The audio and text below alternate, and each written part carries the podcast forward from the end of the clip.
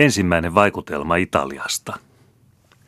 Lukemattomat ovat ne vaikutelmat, jotka matkustaja saa vähänkään tässä maassa liikkuessaan.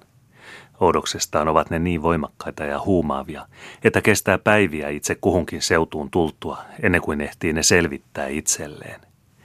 Pitkät ajat tuntuu siltä, kuin takaraivossa olisi jonkinlainen kovaksi kivettynyt kudos, jota ei koskaan luule voivansa päästä auki kerimään mutta kaikista vaikutuksista voimakkaimpia oli kuitenkin ensimmäinen, jonka sain silloin, kun tunsin olevani Italiassa. Olimme lähteneet Itävallan ja Italian rajalta vuoristosta laskeutumaan Lombardian tasankoja kohti. Maisema oli kuitenkin vielä jonkin aikaa sama kuin se oli ollut Itävallan puolellakin. Laaksot olivat lumen peitossa, vuorten rinteellä näytti puroja kuohuvan ja putouksissa vesi keltaisena vahtona kulkevan. Mutta kun niitä tarkemmin katseli, olivatkin ne liikkumattomina ja juoksunsa jäätyneitä. Turkki päällä siellä liikkuivat ihmiset ja reellä ajettiin rinteitä pitkin luikertelevilla teillä. Juna kiiti kauheata vauhtia alaspäin. Jarrut vonkuivat vaunun pyörissä niin, että tuntui siltä kuin ne pikemmin olisivat liukuneet kuin pyörineet. Kun olisi ollut edes suora mäki laskettavana – mutta se mutkitteli nyt alas niin kuin oli äsken mutkitellut ylös, nakkasi siihen milloin yhdelle puolelle laaksoa, milloin toiselle, puski milloin tunnelin seinään, milloin siitä ulos, ja näytti vain vauhtin saavulla pysyvän kiinni kohtisuorissa kallioissa. Siinä menossa ei kauan kestänyt ennen kuin lumet hävisivät, ja maisema alkoi saada uusia muotoja. Puuhuoneet katosivat, ja sijaan tuli kivestä rakennettuja kyliä. Samalla tein sen huomion, että vuorten rinteeltä väheni metsät. Pitkät matkat oli vain kaljua ruskeata kalliota, joka monissa paikoin oli murennut kuin rapakivi. Sitä mukaan tulivat näköpiirin ääriviivat pyöreämmiksi ja pitkulaisemmiksi, joka kaikki ennusti sitä, että oli tulemaisillaan alanko. Rautatien myötämaat eivät myöskään olleet niin törmäisiä kuin ennen. Tie oikeeni oikeenemistaan ja löysi jokilaaksoja, seurasi niitä – ja sen mutkat kävivät pitkäveteisemmiksi. Uupuneena yön valvomisesta ja alituisesta katselemisesta vetäysin pois ikkunasta ja paneusin pitkälleni nukkuakseni.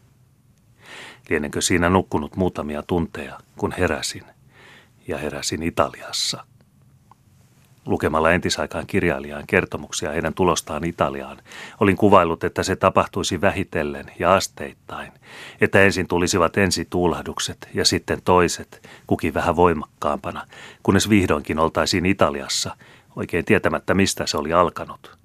Olin jo edeltäpäin siitä nauttinut.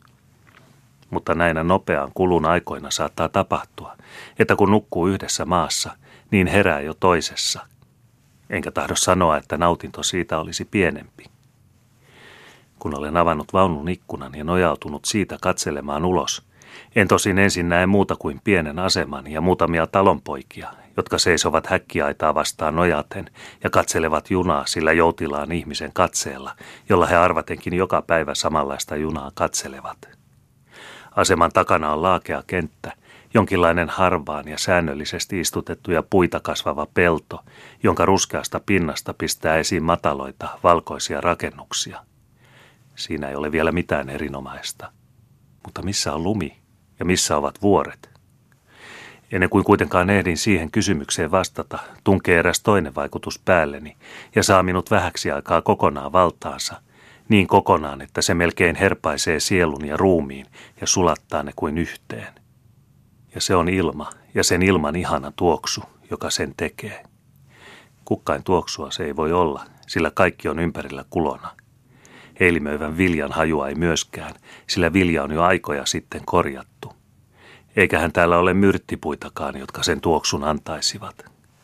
Mutta kuitenkin tuntuu siltä kuin ne kaikki ja kaikki maailman suloisimmat lemut yhteensä olisivat alkaneet maasta kohota ja ilmaan levitä – Heikosti muistelen sen joskus ennen tunteneeni tyyninä kuivina kesäiltoina siellä kotona, kun jostakin kaukana palaneesta suosta tai metsästä tai kaskesta kantautuu niiden ilman autereeseen yhdistynyt lemu. Mutta tämä on hienompaa, puhtaampaa ja niin sanoakseni jalompaa. Se on jotakin vahakynttilän ja suitsutuksen sekaista. Sen voisi myöskin ajatella nousevaksi ruusupuista tehdyn rovion sijalta – mutta arvatenkin on se vain itse maan mehua ja noiden hedelmäpuiden hengitystä. tekisi mieli sulkea silmät, estää näköaistin sekoittamasta sitä tunnelmaa, johon ainoastaan hengittämällä voi tulla. Mutta silmä hakee sekin osansa ja löytää sen. Lumia vuoret. Äskenhän olimme niiden keskessä. Mihinkään ne nyt ovat joutuneet? Tuollahan ne ovatkin. Pitkin vaunun kuvetta ja rautatierataa pitkin katsellen näkyy ensin tuossa lähellä olevan sillan kaaret ja vähän edempänä toisen – ne ovat vanhoja harmaita holveja, kuka tietää kuinka monta sataa vuotta sitten rakennetuita. Niiden alitse siintää muutamia majoja ja jokin tuuhea puu. Ja ylitse, siellä ovat vuoret ja lumi.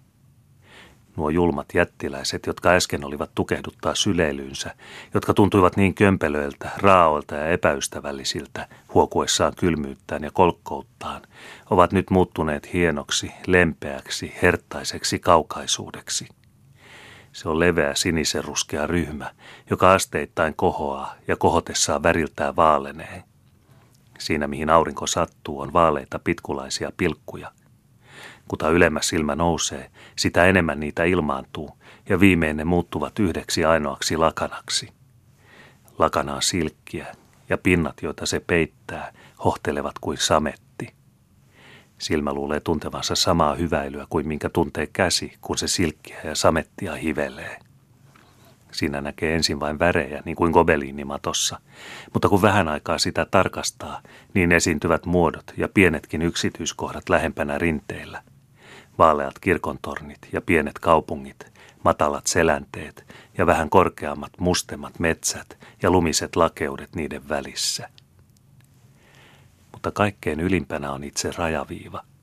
Ja se rajaviiva saa minut yhdessä hetkessä ymmärtämään kaikki, mitä on sanottu ja mitä olen nähnyt Italian taiteesta, sen hienoudesta, sopusuhtaisuudesta, ihanteellisuudesta ja muotojen puhtaudesta – se tuskin erottuu tuo viiva taivaasta ja pilvistä, mutta se erottuu siitä kuitenkin kuin tuskin näkyvä liitos maan ja taivaan välillä.